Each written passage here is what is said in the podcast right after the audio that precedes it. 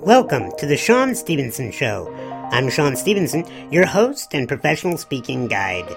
You have a message to share, and I can teach you how to get it to millions. The Sean Stevenson Show, the best resource for building a lucrative speaking business and a fulfilling life. Enjoy the show. Today's episode is going to be a special. And I don't mean like extra special, like, aw. I mean, it's a special. It's going to be different than the other podcast formats. Because today I'm going to go into how can you set yourself up to win as a guest on radio shows and podcasts and television interviews. So essentially, how do you prepare and rock media opportunities in your career? Much of my career has been built around getting public exposure. Getting exposure from the things that I've done with my own channels, such as Facebook and YouTube, but also through outside media outlets, such as radio shows that have big reach in major markets and television networks. So I've had a lot of experience being a guest. And I've made a lot of mistakes, and I've done some things right. And so I want to help you, as an individual who is wanting to get a message out into the world, create an experience while in the media that is most beneficial to you. Today we're going to jump around, and I'm going to be talking to you about both podcasting, radio, and television, but the core themes are universal through all forms of interviews. So essentially today, you're going to learn how to rock being interviewed. I want to start by saying that when you are on an interview, you want to do your homework. Some people get lazy, and I certainly have later into my career, but in the early days, I was sharp and ready, and that, I believe, led to many more opportunities. So how can you prepare yourself for crushing an interview? Well, first of all, when you get asked to be on an interview, I would recommend you go in advance and download or listen to all of the interviews you can get your hands on from that show. See what kind of questions that the interviewer asks. See what kind of guests that they have. Get the overall flavor and feel of the program. So that way you're not blindsided. You don't want to show up for an interview that you think is going to be a total easy softball and then be thrown a total curve. This is why you want to do your homework. There are times in my career that I did not do my homework. And I showed up not knowing that I was going to be hit sideways by a shock jock. A shock jock is somebody who doesn't care about the guest, only cares about their ratings, and they will do anything in their power to get people to listen to their program. And if that means sacrificing your credibility, making you look ridiculous, poking fun at you, they will. I've been on radio programs that really wanted nothing more than to turn me into a freak. Wanted to know personal details. I'll give you an example. Years ago, I was on the Adam Carolla show. Now, I'm sure Adam Carolla in his real life is a good man, probably has a good heart. But his persona on radio is that he asks prying questions and that he goes for the laugh and that he tries to get a buzz or a charge out of his guest. Create a moment that shakes up the guest, causes them to be a little flustered, and tell the truth maybe. Maybe cough up some uh, scandalous details. Maybe share some things that are a little off-color. Why? Because that keeps listeners intrigued. I want you to know that the important part of an interview, from the perspective of the host, is to keep people listening. That's it. It's just like when you're writing really good sales copy. The purpose of good sales copy is to get you to read the first line, and then to read the next line, and then the line after that, and every line that follows. Well, media is no different.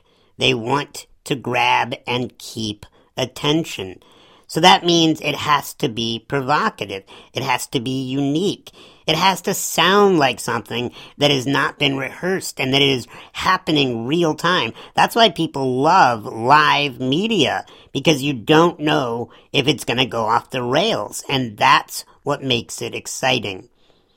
So don't get upset when you show up on an interview and the host tries to go for details that might make you uncomfortable. That's their job. And if you're prepared and ready for that, then you don't have to take it personally or be hurt by it. So here I was, a young kid in my, uh, probably in my mid-twenties, on the Adam Carolla show. It was my first massive radio program that was being broadcasted all over the world, especially through the internet. And it started off very innocent. They asked questions about my life and growing up with my disability, and then it happened. Adam started going for the details. He wanted to know how I lost my virginity. How did it happen? Who was it with? What was it like? How do I even have sex? All of these personal details that I was not ready for. And I got frustrated and upset. And guess what I did? Something totally unprofessional that I want to prepare you for so that you don't go there as well. I got angry. And when I got angry, I became passive-aggressive. And by passive-aggressive, I basically energetically pushed him back, poked fun at him, and I don't believe that I was my best. I believe that I got off the rails and that I was hurt emotionally, that somebody would want to know all these details. But really, it was a great moment in my career, because it was the moment that people didn't see little Sean, the guy in a wheelchair. They saw a man that they'd like to get some juicy details from. So whatever you are preparing yourself for when you're going on a media program, know that it might happen. You might go off the rails. And the way to get back on track is to not take it personally if the host goes for the juicy, uncomfortable details. It's their job. I had the same thing happen later that day, on the day that I got interviewed by Adam Carolla in the morning on the radio show. That evening, I went on the Jimmy Kimmel Live show. And I gotta say, that was even more nerve-wracking. But I was prepared, because that morning got me ready for saying, okay, all right, I'm no longer going to be given the softballs. I'm no longer going to be the kid in the wheelchair. I'm a man. I'm seen as a public figure. And it's time that I prepare myself as a public figure. So, what happened? I go on the show, and I'm in the green room preparing myself to go out on stage. And they ask me, Sean, we want to show photos with you and these other people. And they pulled out all these photos that they had taken from my MySpace account. And something in my gut said, nope, do not sign off on this. You do not know if these people would be comfortable having these photos shown online. You don't own the rights to these photos. This could only lead to legal trouble. So I did not sign off. Then they wanted to put a microphone on my father in the audience in case they wanted to ask him questions. And I knew my dad had very little experience being in the media and being bombarded with questions and set up for uncomfortable moments. So I said, no, we're not going to do that. And it was a pivotal moment, because they turned to me and they said, well, you have to do this or you can't be on the show. And I said, okay, then I don't need to be on the show. But they had already announced me. They had already put me in the opening credits. It would make them look bad, and I knew they were bluffing. So they said fine. And they had a, a whole setup because I was promoting a online magazine at the time, helping men attract women in dating. And I knew that they wanted to turn it into a freak show. I knew that they wanted to poke fun at it because it had a lot of angles that you could poke fun at. And I didn't want it to turn out that way. They had this whole gig between Jimmy Kimmel and the other guest, who was Johnny Knoxville from the show Jackass. Remember that show in the nineties on M T V? Well, they wanted to have Johnny Knoxville wear a wig and for me to teach Jimmy Kimmel how to attract Johnny Knoxville, or vice versa. Well, anyway, it was going to turn into a freak show, and I was completely scared that I'm going on national television, and they're going to be making fun of me. And right before I went out on stage, I'm behind the door that they open up and you come right on stage, my heart was pounding, and I'm thinking, how the heck am I going to handle this? And thank God for the executive producer on that show. She came over to me, and she whispered in my ear, "If you are entertaining enough, if you can hold the crowd's attention, they won't have time to get to the skit and they won't make fun of you." And then bam, they opened the door. I rolled out and it was my moment. And I'm telling you, I got out of the gates running and I was prepared. And here's what I did that I want you to do when you go on media interviews. I made the host and the guest around me look good. You see, when you go on to a media program, especially if you don't have a ton of visibility already, you're not a household name, and you're being interviewed by a massive celebrity, and there's other guests that are already A-list celebrities, you don't want to come off cocky. You don't want to come off acting like you're better than them, but you also don't want to come off inferior. You want to make sure that you look good and you make them look good. And the way I did that with Johnny Knoxville is he started taking over the program, teasing me. So I turned to him and I said, "You know what? When I first saw you on television, I didn't like you. I thought you were kind of a jerk." And the audience kind of leaned back a little bit. And I said, "But my opinion completely changed when I saw the movie The Ringer. And you really put people with disabilities in a great light. And I just wanted to thank you for that." And he stopped right in that moment, teasing me. He got his body into the lotus position, you know, like when you're meditating. And he remained quiet the rest of the interview. It was awesome. And this is why at sometimes it's important to compliment people that are putting you under attack. Here are a bunch of other things that I have learned in handling myself in different forms of media. When you're asked questions that make you look bad, that position you as the bad guy or the mean woman, you want to make sure that you acknowledge the question. Say, "You know what? That's a great question. But I think the bigger question here is," and then you go on to state the question you would have rather been asked. You see politicians and media professionals do this constantly, and the concept is only answer the questions you would like to have been asked.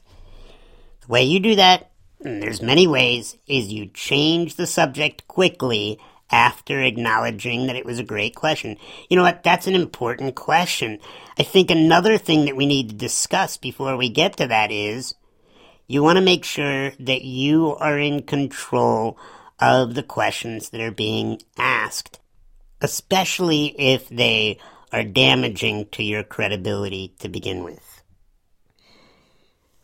When you're being interviewed, you have to think about the ways in which what you're saying could be taken out of context. See, when I was on Jimmy Kimmel Live, they call it live, but it's live to tape, which means they have about fifteen minutes to cut the whole program before it goes out on the television. So they can cut out things. and therefore you have to be prepared for the fact that they're going to take you out of context. And if there's a way that they can make it more intriguing for listeners to keep hanging on and not change the channel, they will. So when you're speaking, you want to make sure that you say things in a way that, to the best of your ability, can't be taken out of context. So an example is, usually when we're talking in day-to-day conversation, we might say, look, I'm not saying guns are great and we all should kill each other. That would totally be taken out of context. They would just cut out the part where you say, look, I'm not saying. So then they post in the interview, guns are great and we should all kill each other, and you look like the jerk. And then later you have to then follow up with, hey, I didn't say that. And then they put the, tr- you know, the retraction uh, in the last page of the newspaper. You have to make sure that when you are being interviewed, the things that are coming out of your mouth cannot be taken massively out of context. Say what you mean to say. Don't say what you don't mean to say. So say, look, peace is important. We all need to understand that mental health is a value in our country so that we can create safe atmospheres in our schools and our workplaces. That's the kind of answer you want to give if you're asked a difficult question about guns. You want to make sure that what you're saying cannot be taken out of context. And you might think, well, Sean, I don't have any massively uh, politically controversial topics. I'm talking about motivation or success. Yeah. But there might be a moment where they take a current event and they put you under the microscope, and you need to be ready. Speak always in a way that even if it was taken out of context, it would still sound good. One of my other friends, David Avrin, he's a great man. He's known as the visibility coach. He taught me, if you're going to be a guest on a radio or television program, make sure you always have an opinion on something. When it comes to you, especially if you're on a panel, and you say, you know what, I've not really given that much thought, nor do I have an opinion. Boom! You're getting cut, and you're never getting asked back. You want to have an opinion about everything when you're on a show. Now, that doesn't mean you have to have a mean or obnoxious set of opinions, but it means you need to always have an opinion. Share your truth in the way that fits with your persona. The persona is the picture that you want put out into the world. If you like being controversial, then make sure your opinions are controversial. If you're more of a peacemaker, make sure that your opinions are about peace. But make sure you always have an opinion if you want to be on radio programs. They love opinions. The average person out in the in the world, they might have a lot of opinions, but they can get very scared to share them publicly. Well, what if people don't like my opinion? Well, if you're in the media, you automatically run that risk that people aren't going to like you. But what makes good media is opinionated people debating, oftentimes, their perspective. When I was nineteen, I went onto the U S Senate floor, and I was in a hearing debating a very controversial topic. If you type my name into YouTube and put Senate hearing, I think you'll find it. But I went up against U S senators on a very heated topic. And I gotta say, it prepared me for a lot of the media experiences later in life. By knowing how questions are oftentimes leading people to their opinion. The host of a program angles their questions to validate their opinions, and be prepared for that. Another challenge that can happen when you're on a media program is, especially if you do a lot of them in a row, you can go into autopilot and all your answers sound alike, And that's okay to a certain extent, but they would much prefer you dig deeper and find answers or ways in answering that are unique, that sound different than the ten o'clock appointment when you're on the noon appointment. So the way I like to do it is I like to make it a game and say, how have I answered this question before, and how can I answer it differently now? So maybe I don't use the same exact stories. Maybe I have a whole set of stories to pick from if I'm doing multiple interviews in a day.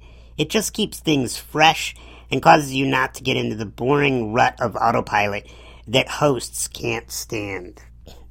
If you're going to do a lot of podcast interviews, prepare yourself for individuals who may not have a lot of interviewing skills. They may suck, and that's okay. Maybe they're new, but maybe they have a lot of reach. Maybe they still have a lot of followers. So let me prepare you for something if you're going to be interviewed by either a rookie or somebody that just still sucks years later, and that is, be ready for the no question question. Huh? What? What's the no question question, Sean? It's when the interviewer doesn't really have a question, but they leave silence and expect you to fill the silence. So it might go like this. Sean, you had a very interesting childhood. You had a lot of broken bones, and you looked different. And then they stop. And they just pause. And then somehow, some way, they expect me to find a question there. And in that moment, I have to be ready for it. Yep, it was very difficult. You know, being three feet tall in a wheelchair, there's a lot of surprising moments. One of the things that I noticed was difficult is dot, dot, dot. You have to be ready for the no question question. They might say to you, you know, we read your book, and in your book, you talked about anger management. Can you talk about anger management? And then you're thinking, there's not even a freaking question there. But that's okay. Sometimes you're not going to have a question, and you need to be prepared for the no question questions. Be ready to always have that opinion, always have that talk track queued up and ready to go. Lastly, come prepared with your own questions. Send them off to people in advance. Do their homework for them. I've noticed that when I'm on programs, if they are super busy, like I was on the Doctor Oz show, his radio show years ago, we sent the questions in advance. And yes, they are questions that you wrote up. But the audience doesn't know that. And wouldn't you rather the host ask you questions that you know are going to make you look good, you know are going to angle back to promoting something that you're working on? Because at the end of the day, why are you on the media? Why are you putting yourself out there? Probably because you have an agenda or product or a service that you want to highlight, and make sure all of your answers push the host back to that theme. You know, like I said in my book in chapter two, like we did in the uh, fundraiser on July thirtieth, like I said in my speech with such and such celebrity, you want to make sure that you're coming back to your agenda. The host has their agenda, you need to have yours. Hopefully you can use some of these tips as you bring your message out into the world. If you have any questions or want personal interaction with me, I recommend you go on over to our Facebook group. Go to facebook.com forward slash groups forward slash lucrative speaker. I interact with people, I answer questions, and I put specific bonus material on that Facebook group. And I look forward to seeing you there. Thanks for listening to this episode. Make sure and subscribe to The Sean Stevenson Show on iTunes and leave a review of the podcast. For more information and further conversation, head on over to our Facebook group, Lucrative Speaker. I'm Sean Stevenson, your professional speaking guide. I'll catch you next time on The Sean Stevenson Show. You've got a message. Let's get it to millions.